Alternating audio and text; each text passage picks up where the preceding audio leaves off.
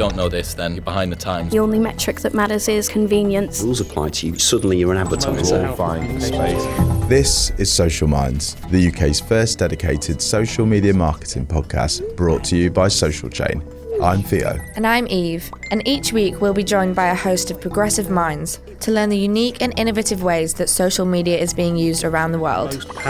On this podcast, we'll be discussing the latest developments across social and what they mean for us all. And if you like what you hear, make sure you subscribe to get new episodes every week.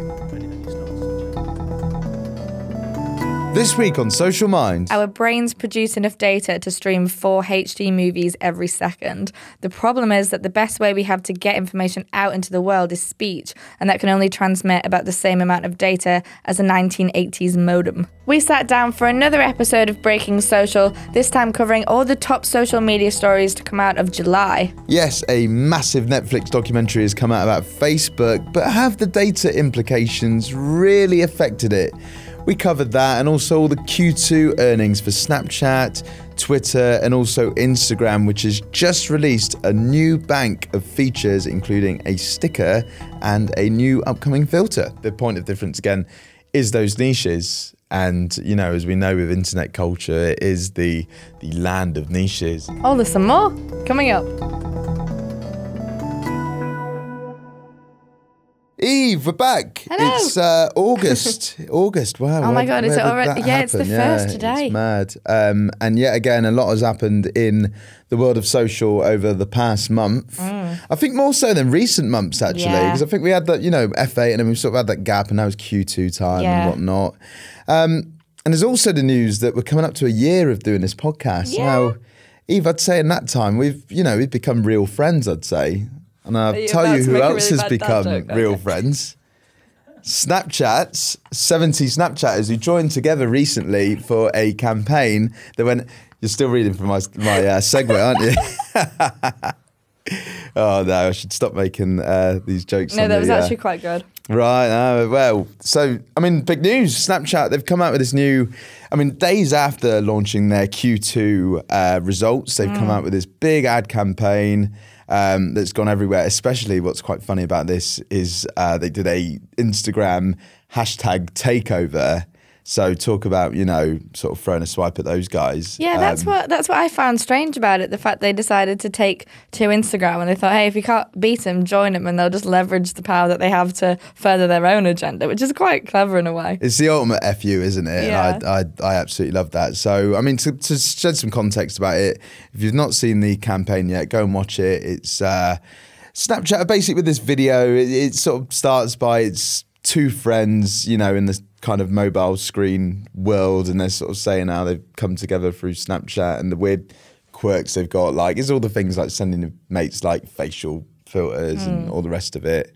And um, I guess uh, yeah, they use seventy Snapchat chatters from twelve different countries, and the resounding sort of theme around this is that Snapchat is your place for these genuine connections, these genuine friendships, and I thought it was a good campaign. Yeah. it came from uh, the CMO um, Kenny. Can't remember his last name. Kenny Mitchell. Kenny Mitchell. That's the one. Yeah. Previously of McDonald's. Yeah. So, and I, I I mean, I'm surprised in learning that it was their first ad campaign. Yeah. Really, first like TV spot and whatnot. And Yeah, yeah. Well, they've like since they hired um, Kenny, they've been trying to do like a big push. Like they put out that friendship report um, under him as well, and I think like they are trying. I actually thought the Real Friends video was a little bit cheesy for my liking, but it's very American, isn't between it? places. Yeah. but like obviously, like you said, they are really trying to position themselves as this place for genuine connections, which you think, oh well, Facebook's been trying to do that with the whole meaningful interactions thing, but with mm, Snapchat, mm. it is actually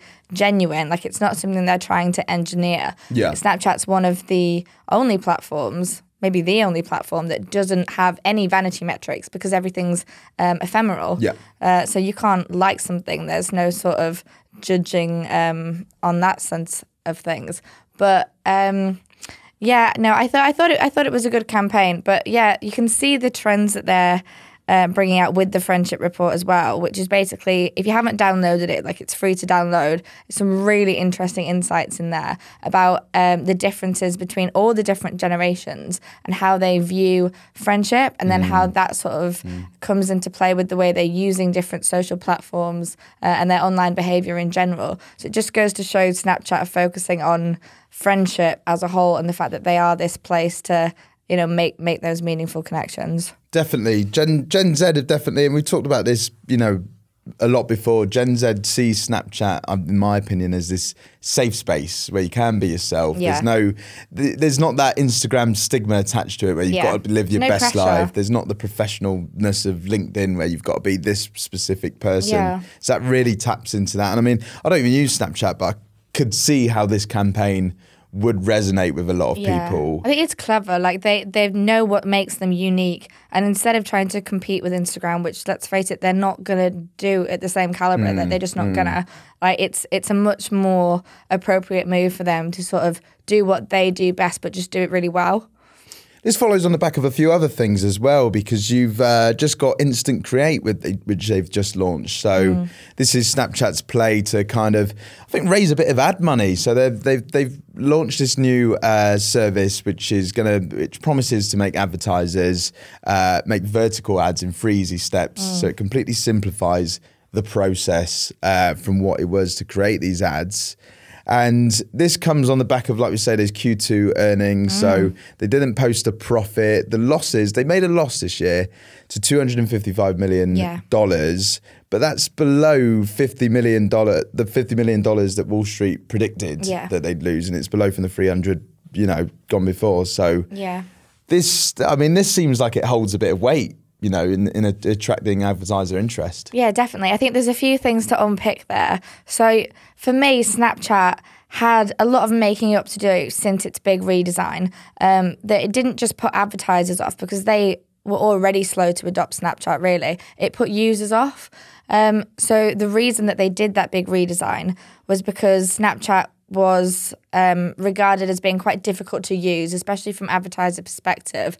Um, so they did they made that big change in order to simplify it. That obviously backfired. They lost a lot of users in doing so. So this um, this recent push.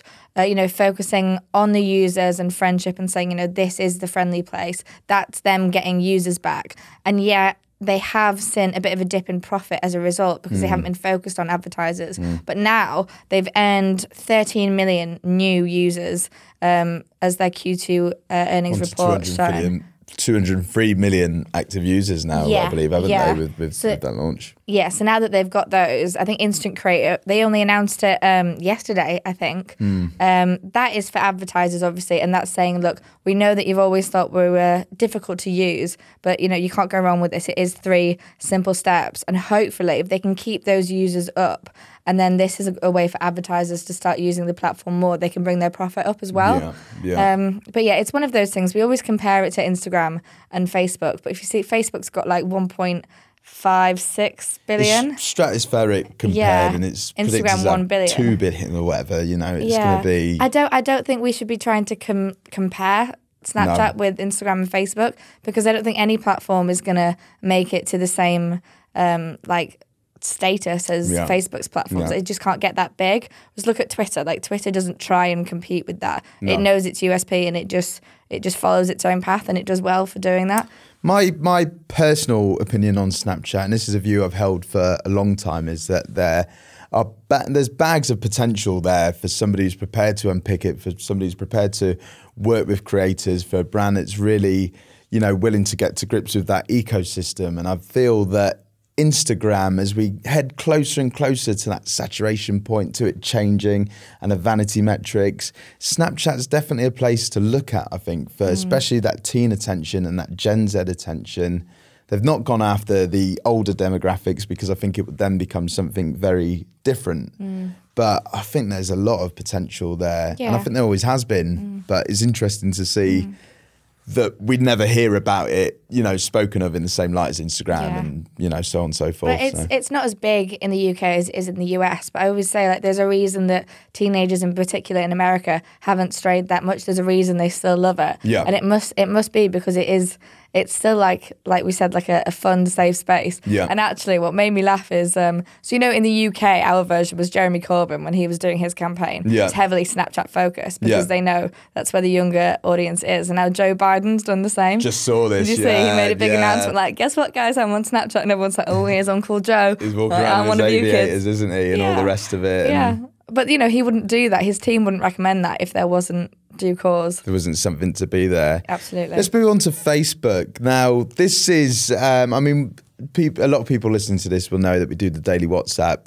And this is one that I saw, which are kind of, you know, made me sort of fall off my chair a bit. It was a bit of a, oh, you know, um, Facebook, the news that the uh, like widget. So, whenever you go on a website, you'll see a widget there uh, for a business. Say it could be, you know, your local mechanics or whatever, and it invite you to like this page.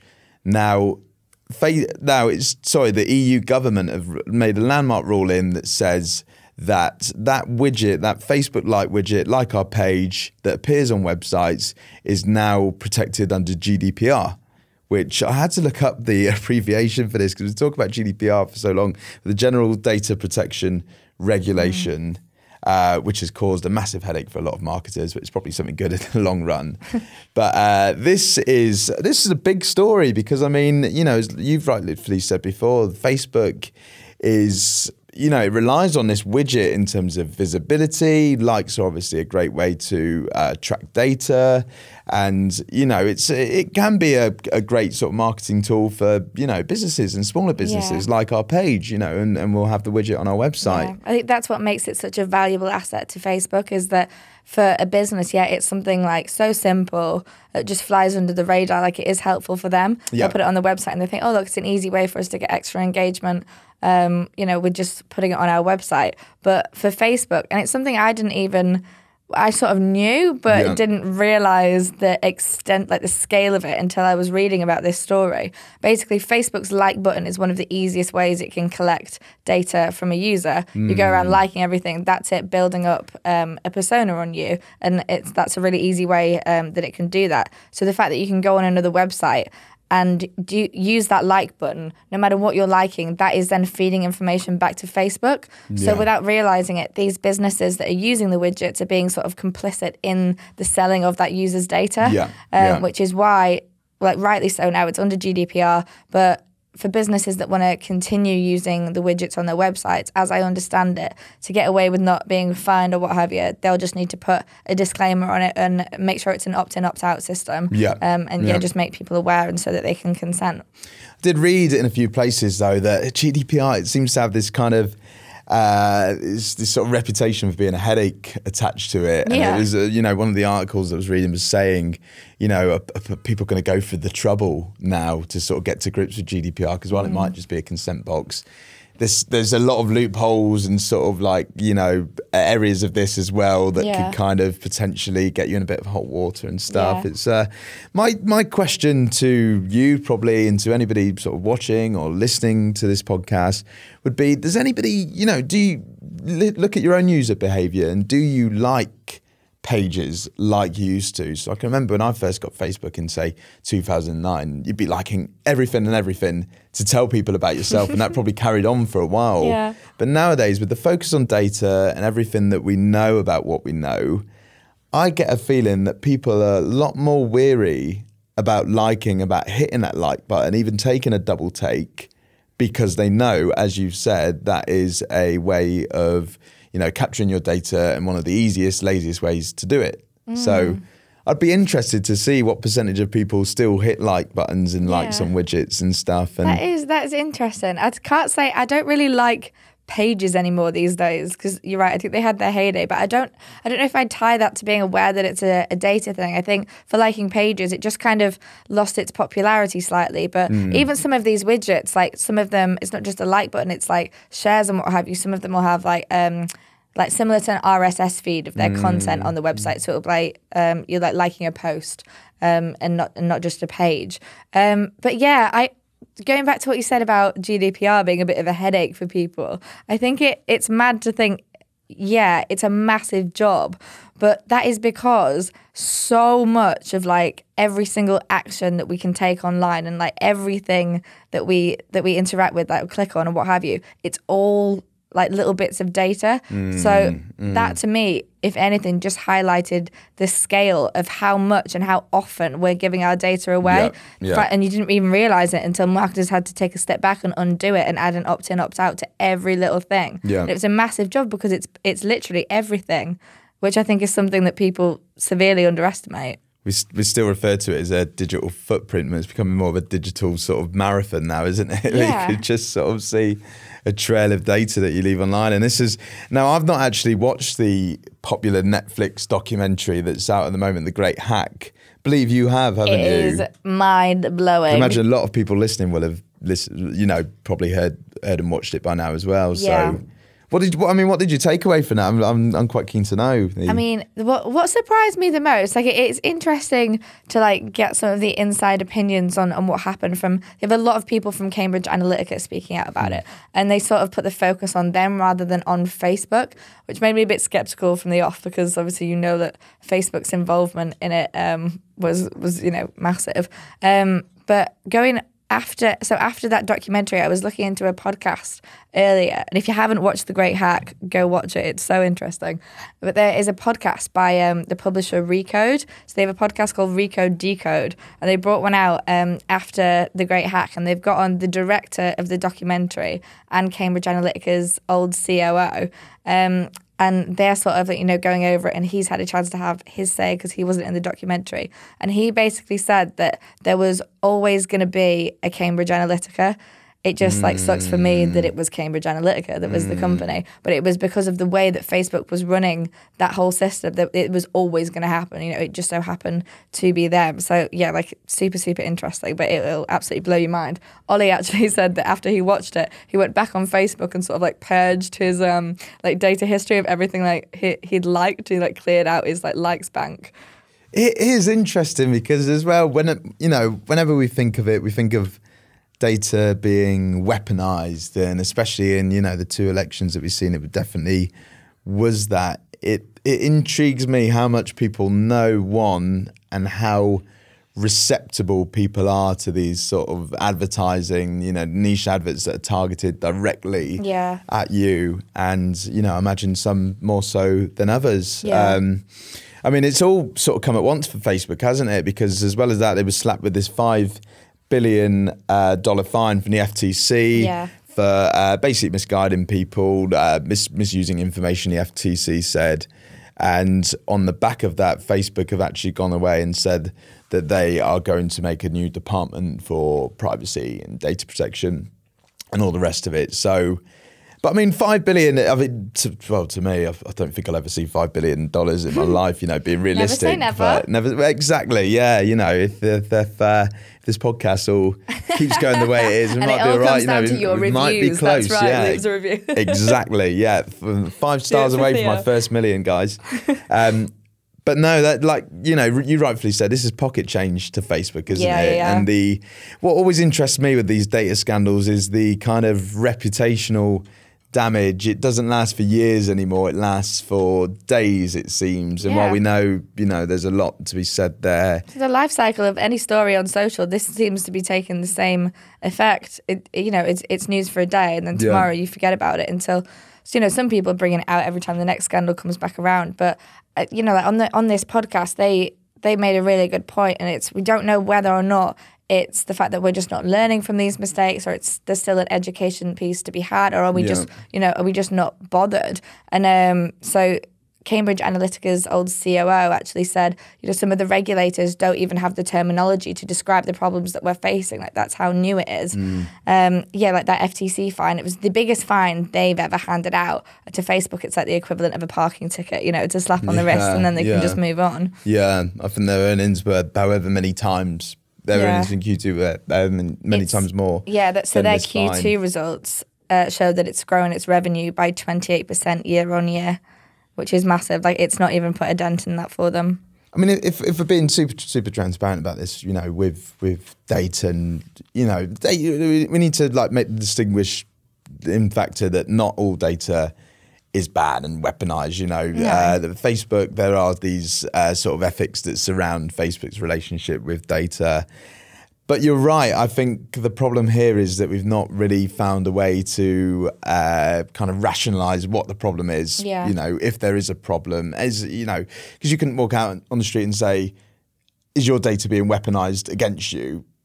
You know, and until that's happened to you, you mm. don't know, and there doesn't seem to be any real statute or precedent that's happened for us to say Yeah. that. So it's, Yeah, definitely. feels like an abstract idea at the moment. I mean, whether that comes to pass in the future, we'll see. it's mainstream media as well not helping like i i would ask my mum say if i want to send her some money Yeah. if i like uh, if she's like if i owe her money I need to send some back i'll say mum send me your account number and sort code on whatsapp and she'll say no no i'm not putting Oh, my my i'm not putting my bank yeah. details on whatsapp Yeah. and i'll go mum you know whatsapp's fully encrypted and she's like no you just you just never know who's all your data and bits like that and it is just that complete lack of education on that front. They've just heard one thing on the news and turn it into absolute scaremongering, and they just apply the word data to any sort of information Yeah. ever online. And and yeah, it's it's honestly it's just not the case. There's many levels to this. Let's talk about wearable tech because this is quite interesting. This is, I mean, th- again, This Face- freaks me out. Facebook, they never they never cease to amaze me that in the midst of a data scandal, they can go away and say, "Oh, by the way, we're working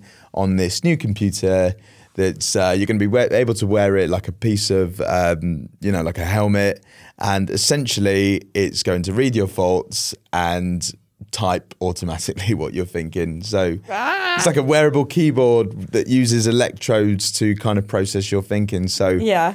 the nearest thing I'd relate it to is, I suppose, suppose somebody like, um, you know, late Stephen Hawking, you know, in, um, in this sort of device that could, Yeah. you know, type and sort of, you know, obviously using a screen. This Yeah. this takes away the screen, and essentially, it's just, you know, one of the main ways we communicate is obviously speech, but. You know, you found a stat about this, didn't you? Where it said, they said that uh, I've got it. I've got it written down. Do you want to hear? Yes. Said our our brains produce enough data to stream four HD movies every second. The problem is that the best way we have to get information out into the world is speech, and that can only transmit about the same amount of data as a 1980s modem.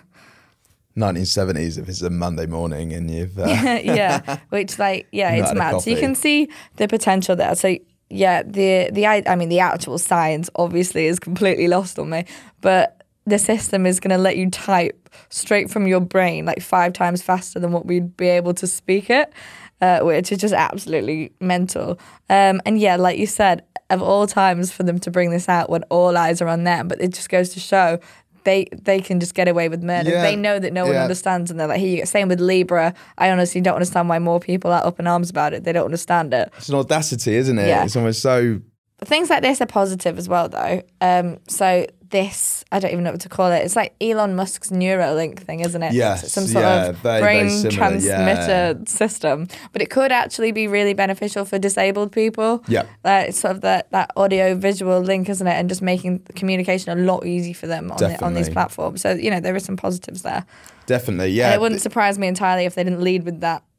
Yes, exactly. Yeah, it, it, I I think. I mean, I've, I've read some stuff around it, and that was definitely the positioning, and you could see how it can work in many, you know, use cases. People who have lost their voice for whatever reason. Uh, the tests for this were quite interesting. So, you know, it was basic questions at, at the moment. Like, so I think it was uh, a test of some people uh, in conjunction with the University of California in San Francisco uh, whereby they'd ask, for instance, what's your favorite instrument? And this piece of tech would be able to sort of detect the question and then detect, detect the answer. And between those two uh, sort of factors happening, kind of guess the answer. So somebody might say violin. So it's very simple at the moment. Yeah. But I mean, we, we, we have to remember at this stage that, you know, it is simple one worded answers, but is essentially reading your mind and typing what you yeah, think. it, so it's definitely a, first step, but I think they even said, or Mike Zuckerberg said in his post, technology will have to get a lot more advanced before this is at the level they want it to be at. Right, You know what they're like envisioning for it, but you know it, it is there.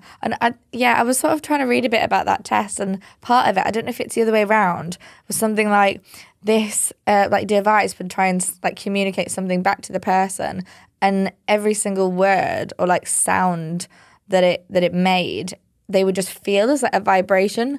So after using it a mm. certain amount of times, you'd be able to tell from the like the frequency of this vibration what it was trying to say, Yeah, which I thought was yeah. just mental. is is it's crazy, isn't it? I mean, there was a time where we used to call this Minority Report sort of tech, but now it just seems to be coming on Yeah. more and more. Anything is possible if you just believe. Exactly, yeah. Can we expect to see more sharp tweets from you using the Neuralink in this piece of tech? No, do you you'll know be, what? You'll be on fire. huh? You won't need your fingers anymore. I was literally. Sometimes I need my fingers to slow me down to say, nope, nope, don't post that. But I was thinking that earlier because sometimes when you have a thought, it's not cohesive. No. Like, I'll be thinking stuff and it, I can just, if I was to picture it, it would just be like things firing off and darting in Oh, different exactly, directions. yeah, so how yeah. does it know what I'm trying to say unless you have to really focus on thinking a cohesive thought? Surely, like, there's going to be some interruptions, or maybe that's just my brain. I don't know. it's yeah. That do you have to really zone in on a thought? It's You must do, is otherwise so how on earth does it know what it's it, reading? I get like a million thoughts at once. So I mean, something we do know more about is Instagram. Yeah, good old simple Instagram. Exactly, and what's been going on there? I mean, there's been loads of. Uh, we're seeing more filters again, more stickers and stuff. This is interesting because I feel like Instagram has gone a little bit quiet of late, and now uh, they're back. We saw recently that uh, there have been some tests to introduce a new green screen Yeah. filter. Is it filter or was it sticker? Um, a filter. A filter. Filter, yeah. So, I mean, this is sort of social first video 101, really, isn't it? Yeah. And this is quite, I, I really see the potential uh, for meme culture within this. So, Yes. you know, being able to create content and essentially being able to swap out the background for it's just static images at, at, at Yeah. present, isn't it? It's not videos or anything. Yeah, But, yeah. um, so yeah, it's a bit like um, I can't remember if it was on Windows or iPhoto on Apple, but you know, like everyone used to have those photo booths where you could take a picture and you replace the background and you're like in an aquarium or you're on the Yeah. you're by the Eiffel Tower on a roller coaster. It's a bit like that, but just more high tech. Um, yeah, you can just replace the background with a static image. But I'll be interesting to see how effective it actually is because all the things I've seen like that are a bit crap. Like they're not really good at telling what's background and what's not. Ah, It'll like cut out half your head or or like it won't get it right. So it'd be interesting to see if they get that right. But um, yeah, what I've noticed off of the back of this is that Instagram has been has been giving us a lot of stickers, but it hasn't been updating its AR filters in months. Like it hasn't given us a new one in so long, or at least hasn't been making a big fuss about them. Um, but since Snapchat brought out that gender swap filter, which obviously went absolutely everywhere, Yeah. um, and I think that might have had something to do with some users coming back to the platform because Yeah. even I jumped back on Snapchat just to give that a go, It's and a I haven't curiosity opened it in play months. usually, isn't it? Hundred percent. It's just that FOMO factor. You want to get involved. Yeah. Um, and then obviously FaceApp's massive popularity Mm. recently. I'm seeing a bit of a trend of this, um, these sort of viral AR filters coming into popularity, and so it's no surprise that Instagram wants to get involved.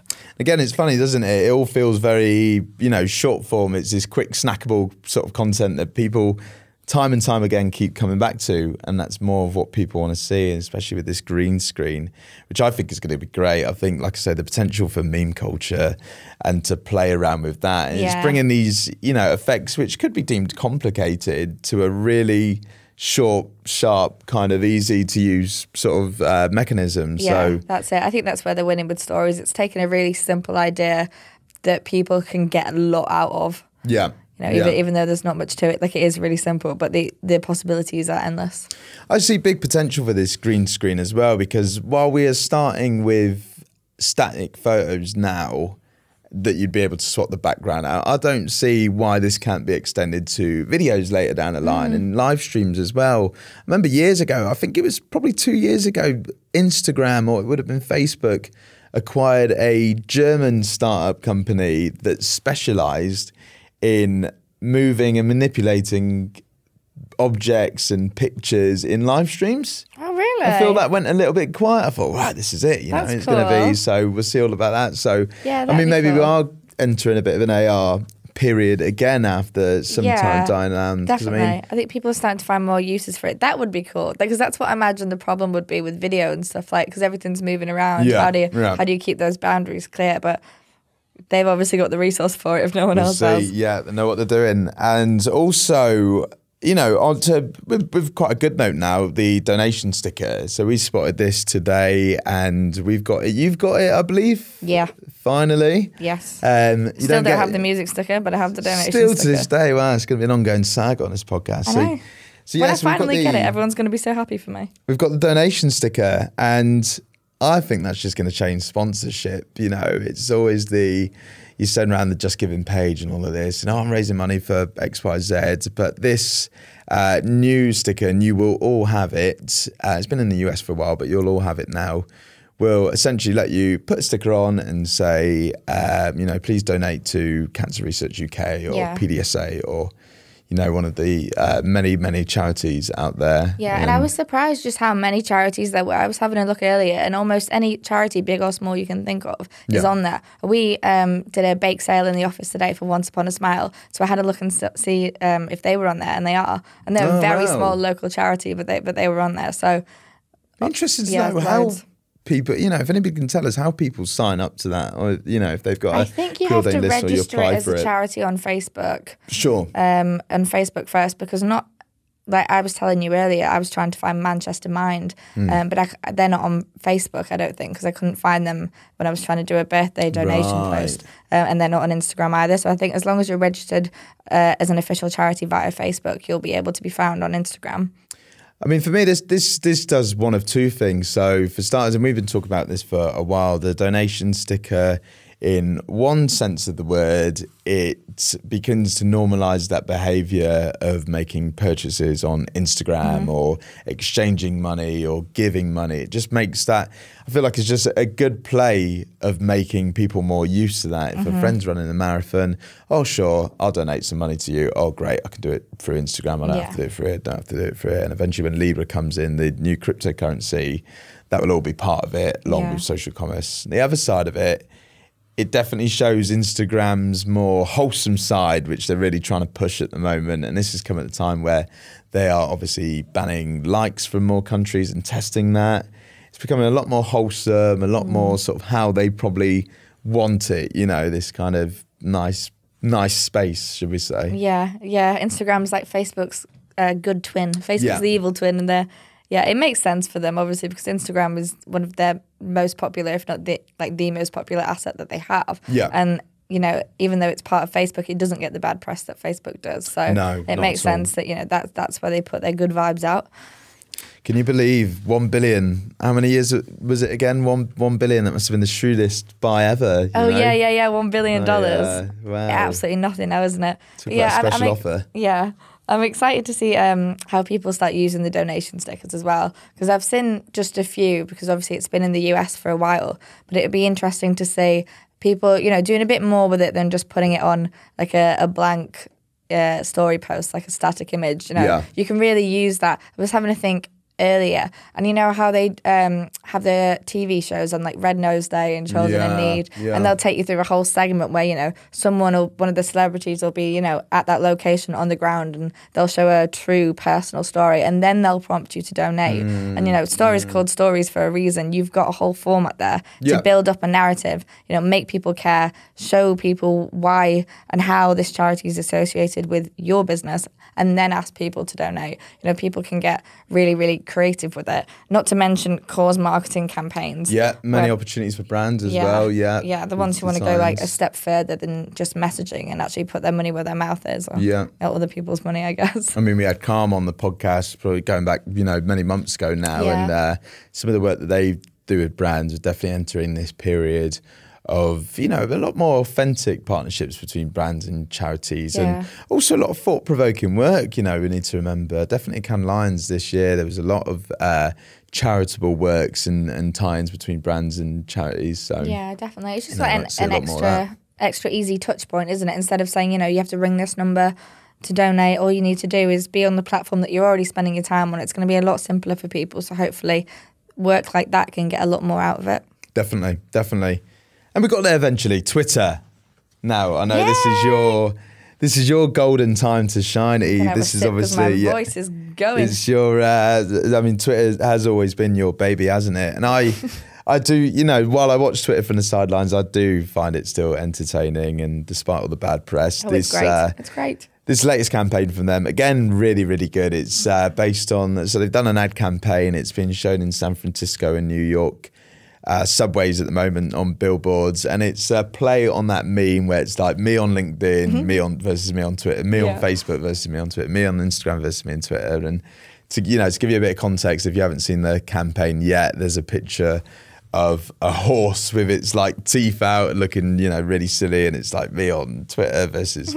Me on LinkedIn or Instagram, it's Yeah, like this it's like stallion that just looks absolutely so beautiful, funny. roaring mane, and all the rest of it. So, um, I mean, this is this this this is it's a cool campaign, isn't it? I literally love it. I think it's so clever. Um, and I saw a headline, I think it was on The Verge, that I was not happy with. It was like Twitter's latest campaign um, tries to prove that it used to be a fun place. I'm like, I, hang on a minute. It's still the it's still the most fun social media platform, and I will stand by that because it is just funny. Like it knows it's it knows it's daft. It knows it's you know trolls aside. If you like me have curated your timeline to be just full of absolute hilarity, there's plenty of that there, and it's not you know filtered like Instagram or full of stuff that you want to scroll Yeah. past like on Facebook. It is, you know, it's a great platform. And recently they've done a few campaigns. This is my favorite. They've um, been going through this massive uh, tone of voice shift, and they've changed everything to be a little bit more tongue in cheek, a little bit more of the witty and the the weird, uh, weird and wonderful place. And their slogan has always been "It's what's happening," Yeah. and their Twitter Yeah. bio now has changed from "It's what's happening" to "What's happening," like what is happening, which I just love. So for this campaign, they basically followed um, 28 people. They've unfollowed everyone, even Jack Dorsey. Twitter's Twitter has unfollowed everyone. Oh, zero for- followers. Yeah, Right. except for these 28 people whose tweets they borrowed with consent for this campaign. Um, yeah, with the the me on Twitter memes, and have put them out of home. My throat is literally dying. Um, but yeah, so obviously it's it's a great campaign for them, but from like a wider brand perspective, what I really like about it is this there's this whole like UGC or user generated content ad campaign trend that's coming mm, out. Mm. So I likened it to the Kellogg's campaign when they recently Kellogg's UK recently brought out white chocolate Coco Pops. Yeah. And to promote that so simple but so effective and so clever, they basically dug out some old tweets, some of them are up to three years old, mm, of people uh, asking for white chocolate Coco Pops or saying things like, oh my God, imagine how good white chocolate Coco Pops would taste. And they found all these old tweets and then sponsored those tweets uh, and targeted them to their target audience's timeline. So they brought them back to sort of create that idea of a demand before they fulfilled that demand. Yeah, So yeah. simple but so clever. And um, we're seeing we're seeing a few of these. Like there was, you know, that um, it's a bit of a weird product, but that Poo-Pourri, that spray that you can get. For, Oh, that Andrea was for the talking about last episode. Yeah, yeah. yeah. So um, they did a UGC campaign as well out of home in the subway, and it was people's tweets talking about how good Poo-Pourri is. Mm, and I just think the format is so like familiar to people. It stands out. Yeah. You don't have to create this content; it's already there, and it's already relatable because it's by your audience. I just think it's like such a such a clever campaign idea that any brand, no matter what you're selling, can do. It's, it's funny that Twitter doesn't get that recognition for how sort of embedded into pop culture it is, Mm-hmm. because especially with TV as well, we have TV adverts that feature tweets. We have Yeah. uh, tweets that feature in uh, above the line and out of home campaigns and on billboards, and it really has sort of it, it, even news stories. Every read news story I read about something, they'll always say one Twitter user said, one Twitter user said, you know, and Yeah. another person added on Twitter, and it's Yeah. it's you know it really is It is what's happening. conversation. Yeah, it is. It- it is yeah. what's happening. I literally you know, think Twitter is culture, and that video that we've just done, so our latest research piece, Yes, um, that check the it out. that the data team did was the top tweets from the last ten years. Yeah. Um, and you can see them sort of move over time. And I, after you look back on all of them, it's ten years worth of tweets. Every Trends, almost yeah? Yeah. trend trending tweets, yeah. Uh, the trending hashtags. Almost every single one was like entertainment, sport, pop culture related. Yeah, Almost every yeah. single one, and it just goes to show like like like what happens with Love Island every year. It just they feed into each other so well. Like you it feels like you can't have entertainment without Twitter, and now you can't have Twitter without culture. Like it just goes hand in hand. What what interests me about Twitter recently is uh, the focus on monetization. So they've got this new metric as well for uh, measuring user numbers, and I believe it's two. You know, don't quote me on the numbers, but possibly 213 million. I think now uh, Twitter users. but it's daily active monetizable users. So it's that focus on monetization. So they seem to only count user numbers that they could rightfully monetize. And as a result of that, they're definitely seeing a lot more uh, in terms of ad revenue per user coming in. And it's uh, so, you know, the new destination for it. But like what you said earlier with regards to Snapchat, Twitter's definitely still got that strong USP. And, you know, in this era of sort of uh, saturation and populism and stuff, it really is the niches Yeah, that 100%. seem to be winning. You know, I hate this word, but it's authentic. It is. They are just- authentic. They yeah. are just being true Yeah. to themselves, and it's like they. At the end of the day, Twitter is nothing but not a service. You know, it, it's a brand, and like Yeah. any other brand, the only way it's going to do well is if it stays true to who it is. And things like these UGC campaigns are just brilliant ways of doing that. A throwback to the Spotify one. Yeah. Um, was it what was it like? Things that are most listened, most yeah, listened to so songs. the person who listened to Ed Sheeran 50 times. yeah. It's just it's just little things like that. It's so simple but effective. Exactly. No, I completely agree. Nobody is better at being Twitter than Twitter. And I mean, you mentioned uh, very quickly the data video that we've just made. It's been an exciting week here at Social Mm-hmm. Chain with the launch of Social Chain Data. Yeah. Big, big news. We're So- very excited about it. So we have essentially launched a consultancy service uh, run by Val and Alfie and Michael and a few of the guys uh, who we work uh, very closely with. Um, essentially, bringing the power of social first data to brands and showing marketers what they can do with social first data. From stuff like Twitter, from the insights it sort of froze up, and from monitoring trends to you know being able to uh, speak to our network for which you know extended above education, sport, food, cars, everything. Literally, So- the list goes on, doesn't it? Yeah. I, I was trying to list them all out before, and yeah, that that's it. That's where like we can really bring a point of difference to brands looking to do research into these different groups because you know it's what 80, 80 million, I think, million network, combined yeah, reach yeah. of like yeah everything from like as small as just Manchester United fans, even though there's loads of them, to like parents, students.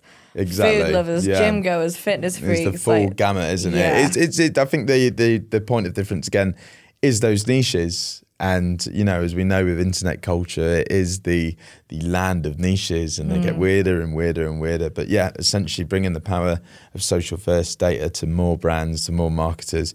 Basically, showing people what they can do. Yeah. I read a stat the other day uh, that we put out, and it basically said that more, you know, nowadays more consumer data is shared in a single minute than uh, a year of traditional market research could throw up. So That's crazy. It's uh, you know it's completely mad. Yeah. But uh, I actually wrote it down. I don't know if it works, but it's like if you're saying it out loud or reading it in your head, but it's by the time I finish this sentence, there's going to be 55,000 new Instagram photos shared.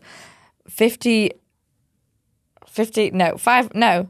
500,000 tweets. I'm sorry, I'm not good with numbers. 500 tweet, 500,000 tweets posted, 188 million emails sent, and 4.5 million Google searches made just in that time. that's just from our marketing department. Yeah, and it's probably it's probably more than that because it took so long to get me words out.